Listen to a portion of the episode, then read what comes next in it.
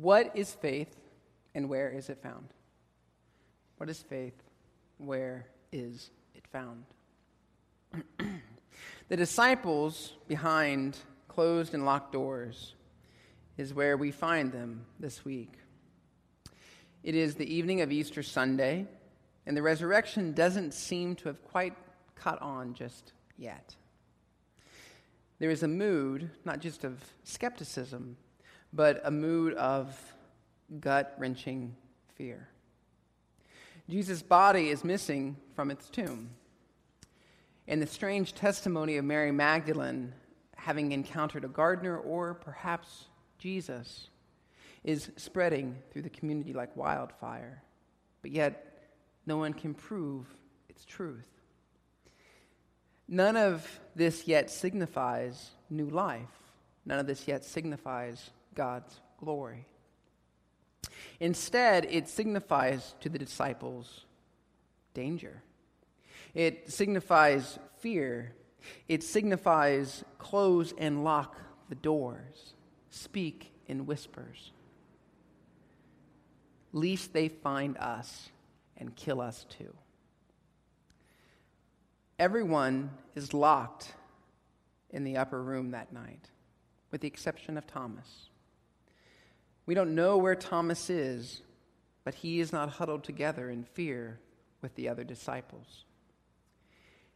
It is in the midst of their fear that Jesus appears. Despite the closed and locked door, Jesus appears.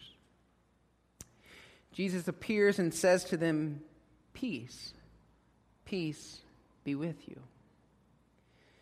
And he shows them his hands and he shows them his side where the spear pierced him. He invites them to come, to see, to touch. Yes, he says, it's me. Peace. Peace be with you.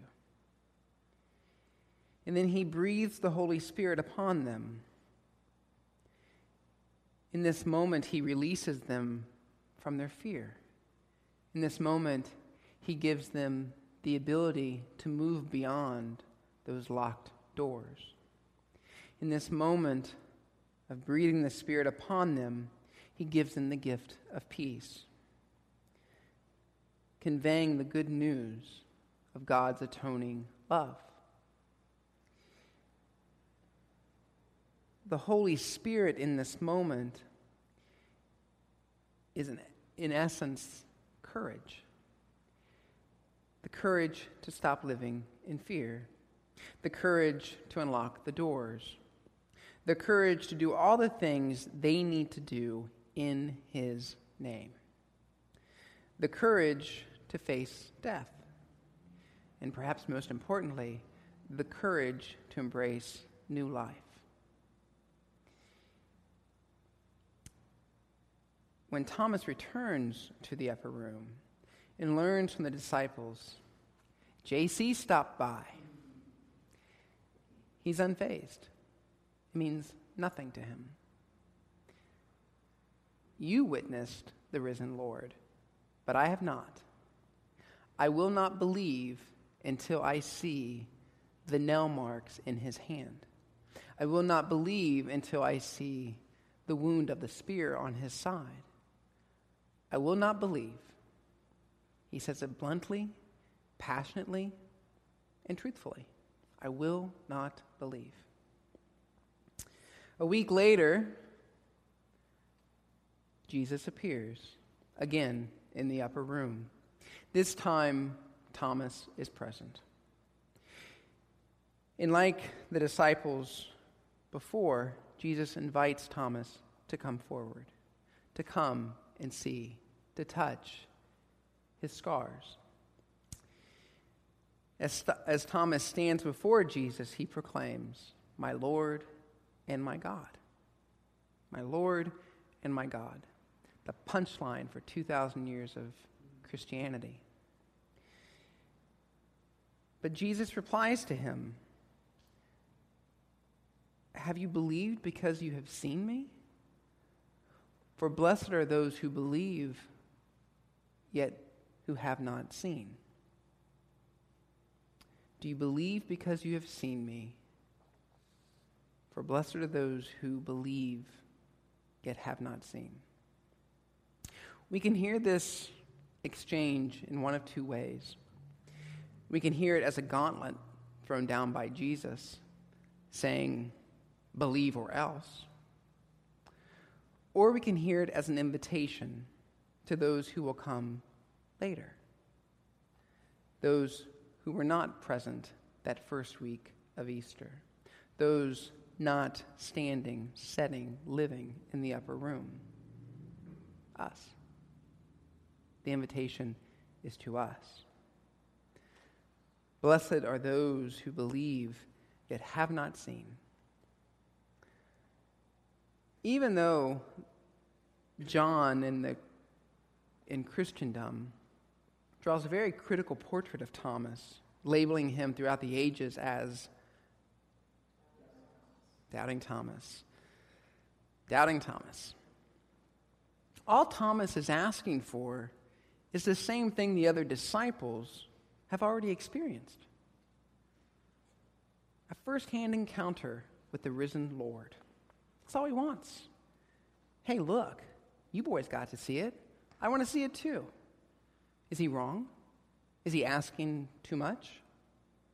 I don't think so. I think he has every right to ask. I think he has every right to seek that truth. I want to see as well. Like Thomas, I also want truth. I don't want a faith of smoke and mirrors, depending on secondhand accounts. Christian saw Jesus. Well, that's great for Christian. What about me? What about me?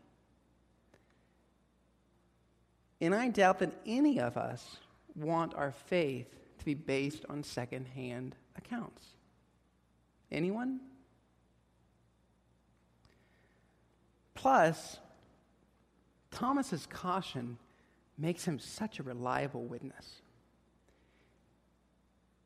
In that, his desire for truth is really his desire to know that the one in their midst now, the man standing before them with the scars upon his hands and on his side, is the one who called them together initially. That the man buried in the tomb is the same as the man standing before them. That's what he wants to know. It's the same person to have faith within.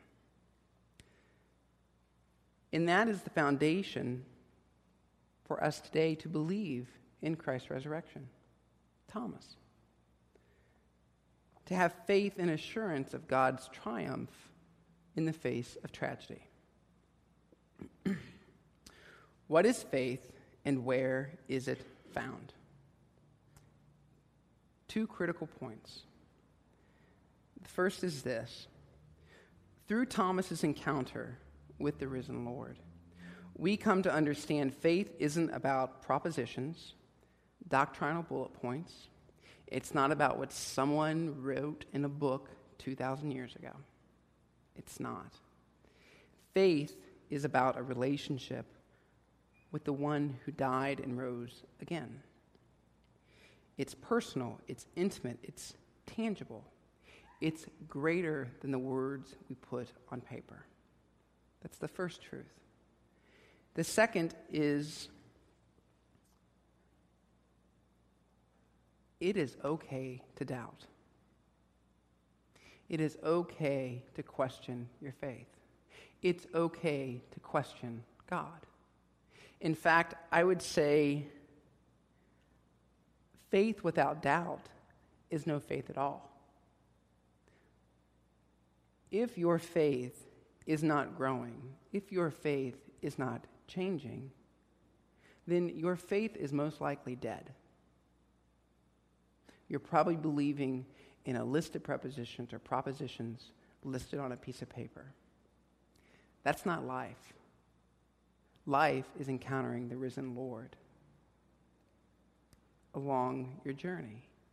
That is faith, it is living. Like Thomas, we all seek an encounter with the risen Lord. We all seek to believe in something greater than ourselves. Where is faith found? It's found here, today. It's found here in this community. We come to church and we seek to be called by name. We seek to lay down our shield and to be vulnerable. We seek to, to weep in this place, to celebrate in this place, to share in our common needs, and know that we matter. That is where faith is found in the body of Christ, Christ Church.